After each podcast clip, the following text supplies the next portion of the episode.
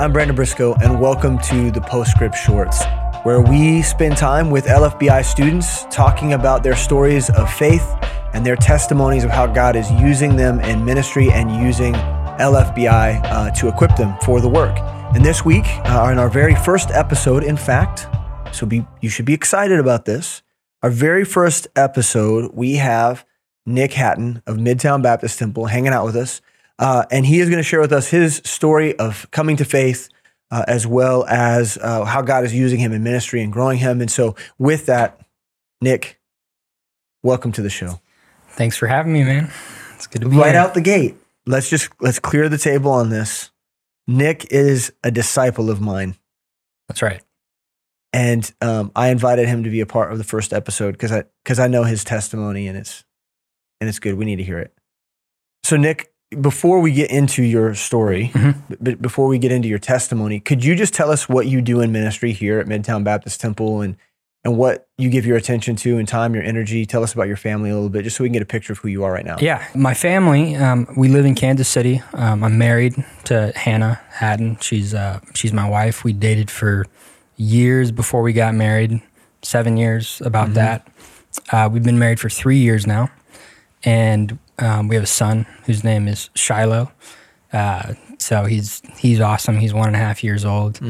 and uh, he came after two miscarriages. So Yeah. he's been a huge blessing in our lives, and uh, God's really blessed us and and, and my family.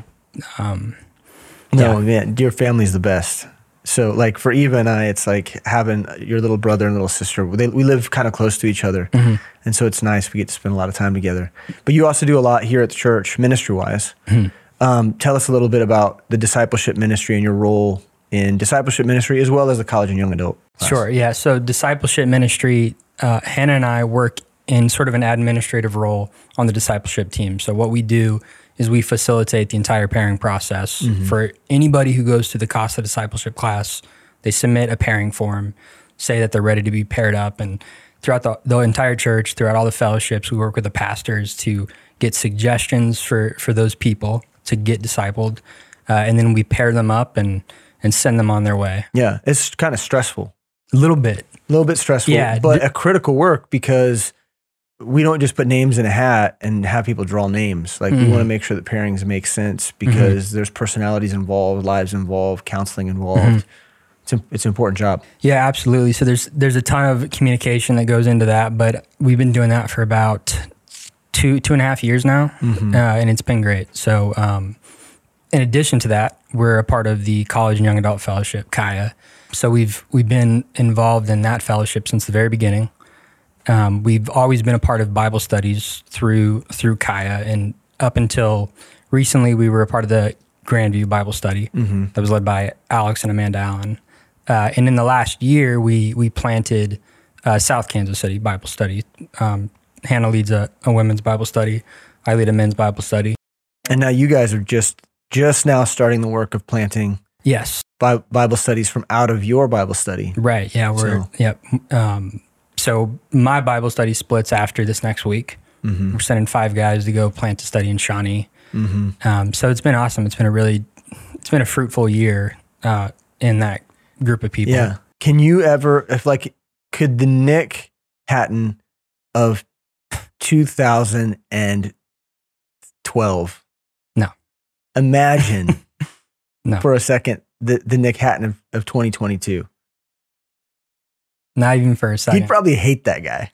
yeah, he, he, he would not. He would not like the guy of 2000. Okay, let's talk about let's talk about how this happened. Like Okay. what God did in your life. Because when I knew you, when we met, you were a student in my class Mhm. uh, at Lee's Summit West. You weren't a believer. Mm-mm. Tell us about how God worked in your life and, and, and the process of getting to a place of faith. And, and maybe tell us about your upbringing a little bit. Paint a picture for us. Yeah. Um, so I grew up in a little town called Kingman, Arizona, and it's a little place just on the northwest border of Arizona and Nevada. Yeah. If people Google search Kingman, Mm-hmm. what will they find? They'll find stuff about Route 66, Okay. and they'll find like stuff from the movie Cars, the Disney movie. Oh, because it's like like it gets called out in that movie and stuff like that. But that's about it. That's the extent of it. Elvis stopped there once. Um, on the Route 66 Roadshow or something like that. but that's that's about it as, as far as what you'll see in Kingman. How'd you end up in Kansas City? Uh, when I was 15, so the summer before my sophomore year of high school, my dad got a promotion to the company that he uh, worked for, and it just landed us here in Kansas City. So we just got moved through my dad's work. Um, so we, you know, m- throughout the 15 years that I lived there, I've now lived here for almost 15 years.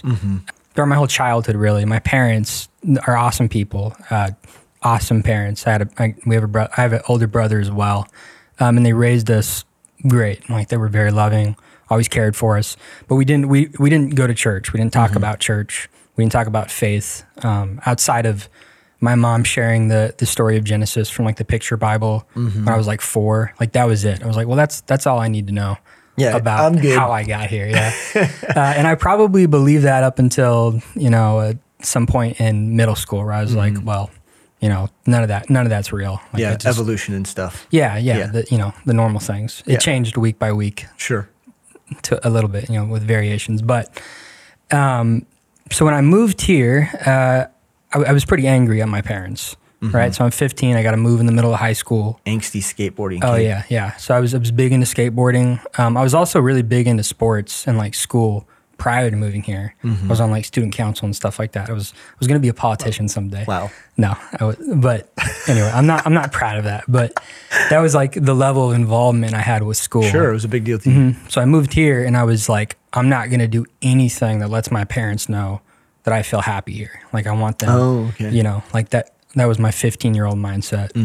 Um, so I just skated. I stopped playing sports. Mm-hmm. Yeah. And just delved completely into the skateboard culture of Kansas City, which is which is huge. Yeah. There- there's a lot of skateboarding happening in Kansas City. Mm-hmm. Um, but with that lifestyle comes um, praise for basically just sinful and reckless decisions Yeah. right? So I, I got I got swept away uh, in that culture, and from about sixteen um, all the way to twenty years old, I, I really just became really selfish and d- desired to to please myself, to get praise, to to gain reputation, whatever it may be. Like I was trying to to get my leg up against.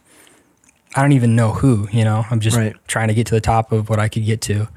Um, and in time, that, that all kind of came to a halt. In my when I was 20 years old, uh, my decisions, um, things that I didn't even have control of, just just overwhelmed me, and I found myself in a place of like absolute chaos. You know, um, and for for two years, I would just remain in that place, just riddled with depression and anxiety, uh, feeling out of control.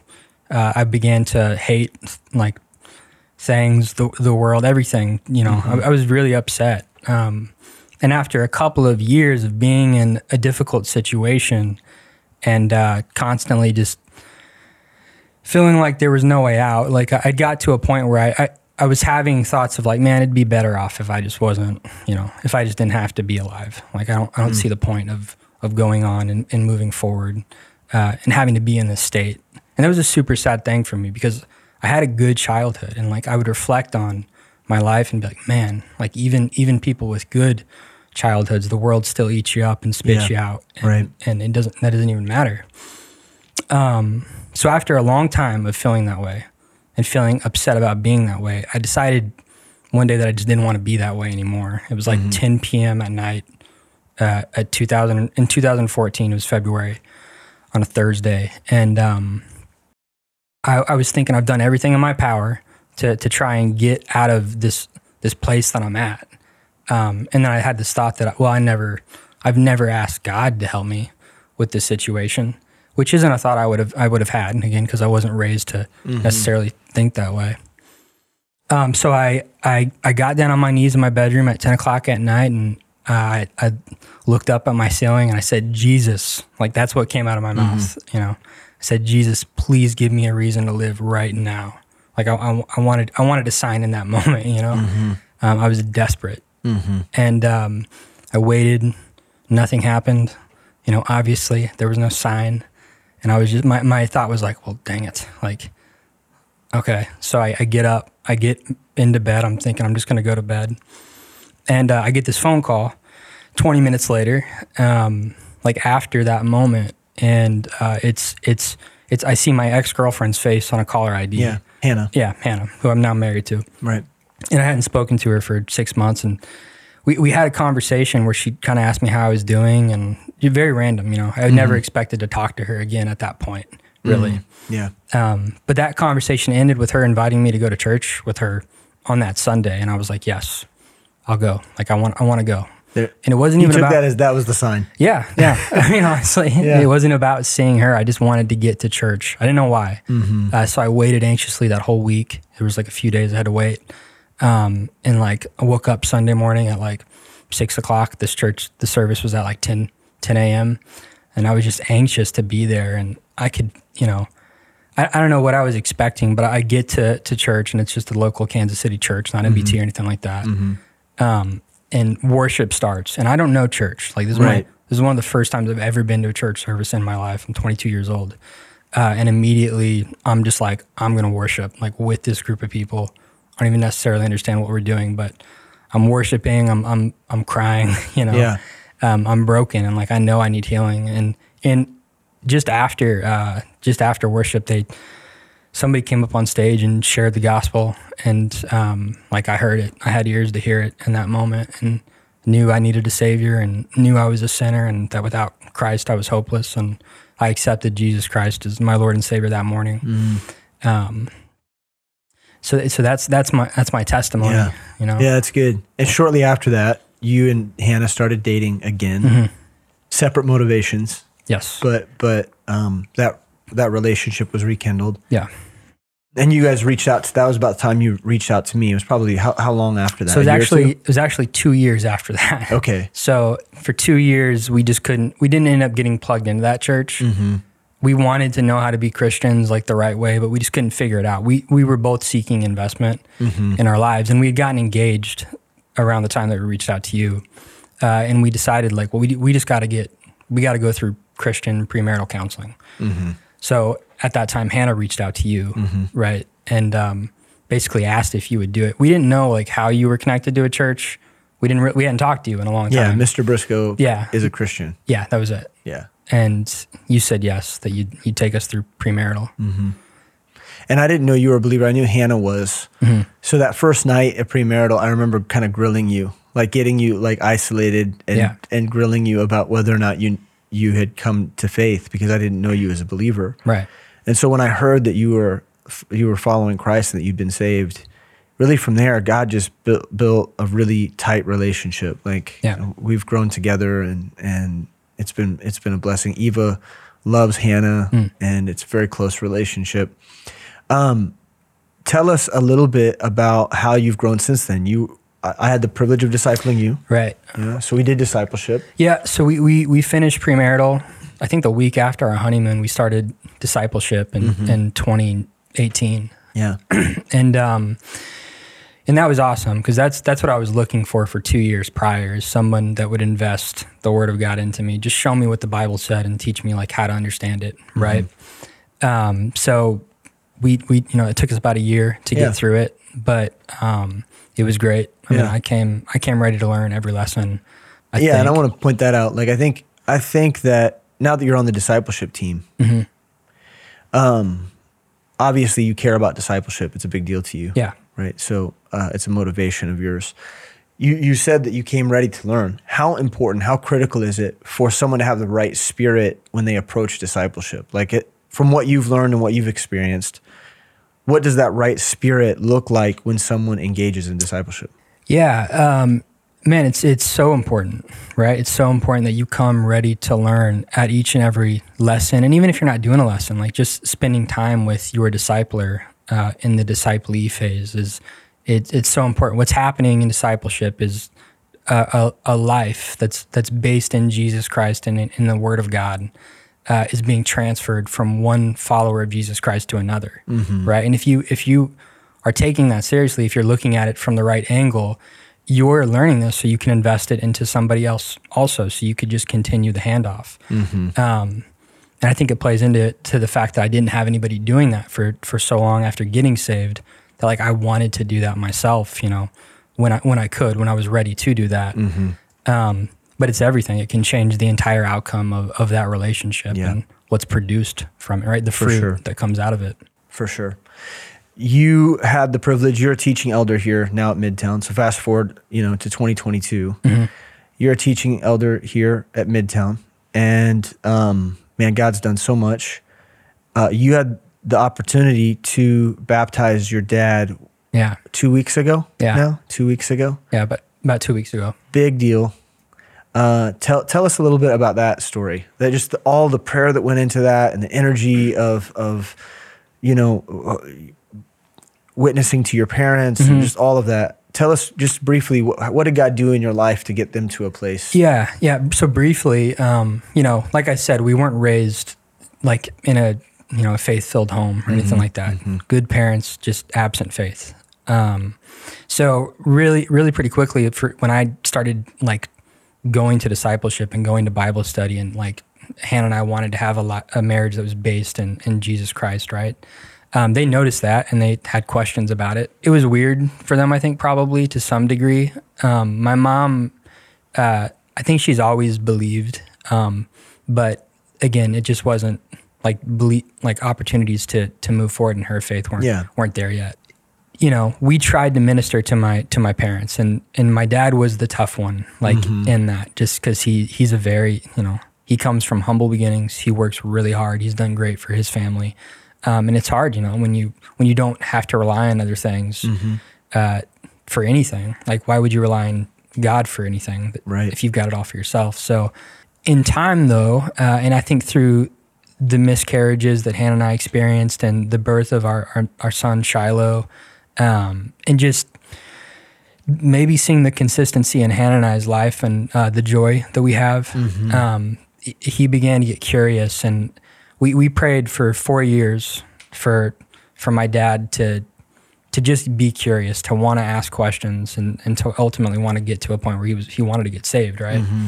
Uh, and after after three years, um, he he started going to church here and there. They would they would come be guests in you know in main service and stuff like that.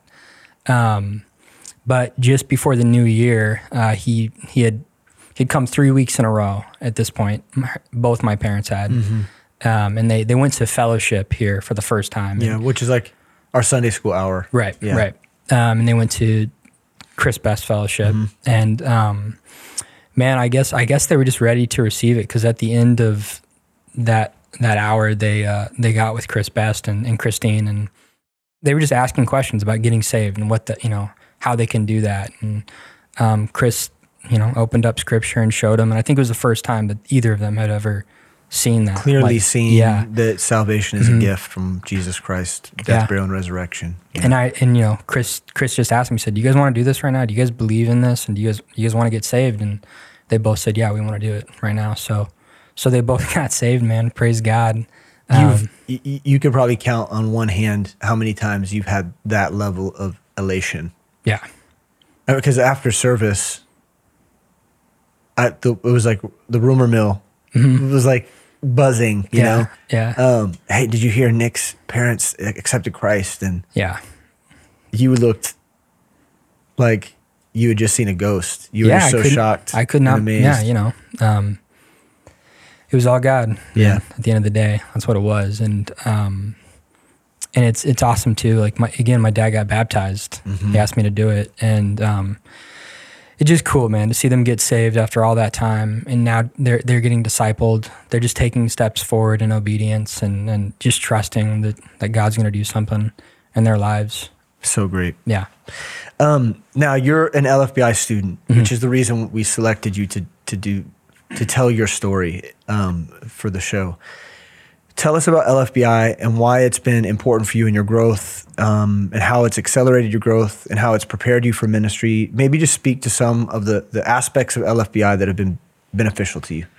LFBI has been um, the the vehicle at which I've been able to to to get like this in depth study and understanding, and to be able to go through every book of the Bible and see how how it how the Bible is built and understand the structure of it. I mean, absent LFBI and and you know and really your investment in my life and other other people as well, I don't I don't think I ever would have been able to just answer certain questions that members of my Bible study have Yeah. on a daily basis, Right, right? right. And it immediately translates to counseling situations, um, to to situations and, and conversations between my wife and I.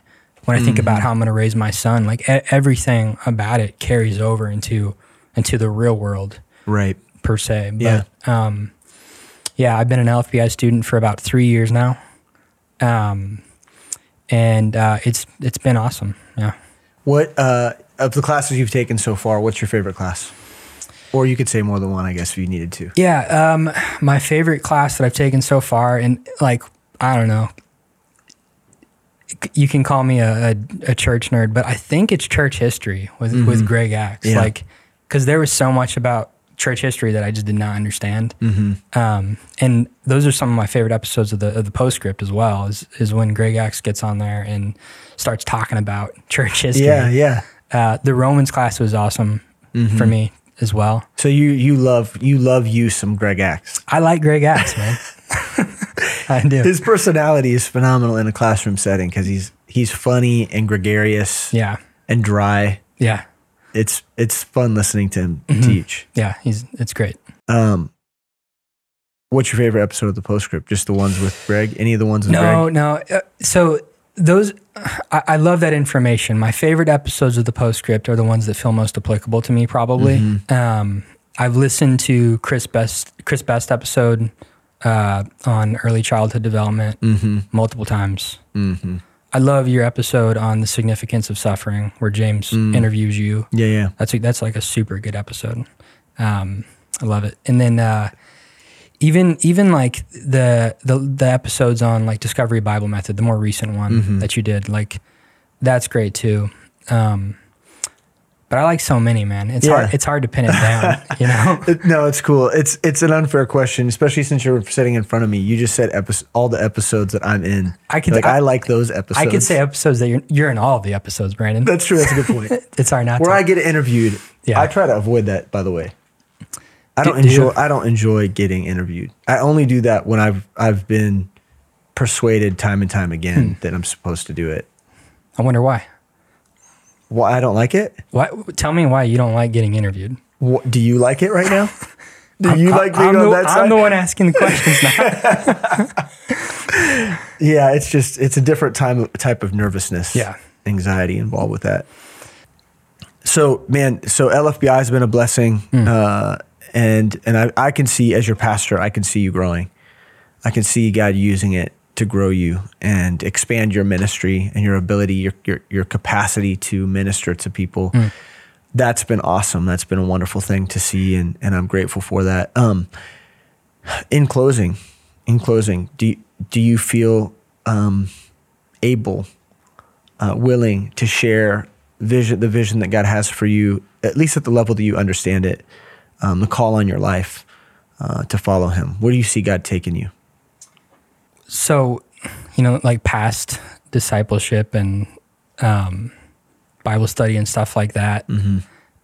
I, I think i feel the pull to to the past to the pastorate at some at some level Mm-hmm. right and it's it's hard to understand what that means uh, and to to, to to say it it doesn't necessarily mean I, i'm ready for it you know Yeah, but um, you know the, the traje- the trajectory of where I'm at right now, I, I think, you know, in, in affirmation from my leaders within the church, uh, you know, I, I see that potentially being something that, if nothing else, that I need to be taking extremely seriously, yeah, right, and praying about and mentally preparing for and physically preparing for. yeah. That's good. That's good that you said it. I'm glad I made you say that. yeah, you, you made me say that out loud. Was that hard to do? no, it was it was good. fun. Good, dude. I love you. Love you too, man. Thanks for hanging out with me. Thanks for having me. It was do, you, fun. do you like the idea of us doing these stories with people? Yeah, I think these these uh, what what are they call again? Postscript shorts. Yeah, we're gonna call them shorts. think which it- I hope that the logo does not become like a pair of shorts. Yeah, That would be bad. that's a, that's a bad idea. That's a bad idea. um, but we're, I think we're gonna call them postscript shorts. Yeah, that's a cool name. I, I think so, man. I think people are gonna really like these. yeah, good man. Absent this one, Except this one. Yeah. We're getting this one out of our system. yes. right. The first This- one's the a first test one's run. terrible. Yeah, No, it was good, dude. Thank you. I had a lot of fun just hanging out. me too, man. And we want to thank you for hanging out with us for our very first episode of Postscript Shorts. Uh, we believe that, that testimonies are important and that um, people can grow in their own faith when they hear the stories of other people, that it's, that it's provocative and it can stir you and it can cause you to consider where you're at. Uh, Paul employed te- his testimony many, many times in order to stir up the audience that he was investing in. And so we believe that testimonies are powerful, which is why we want to do this show. And we want to encourage you uh, through these stories uh, to consider what your own growth looks like. Uh, maybe you're not Nick. Maybe maybe you don't know um, who you're supposed to be in ministry or how God's leading you. You don't have a call in your life yet. Uh, that's okay. Um, God has made you a missionary, right where you're at, uh, in your neighborhood, in your family, and uh, you need to get equipped and you need to get invested in. And so, don't be afraid. Uh, come plug in with us at LFBI. We love you, and we hope to see you again uh, next week for another episode of the Postscript. God bless.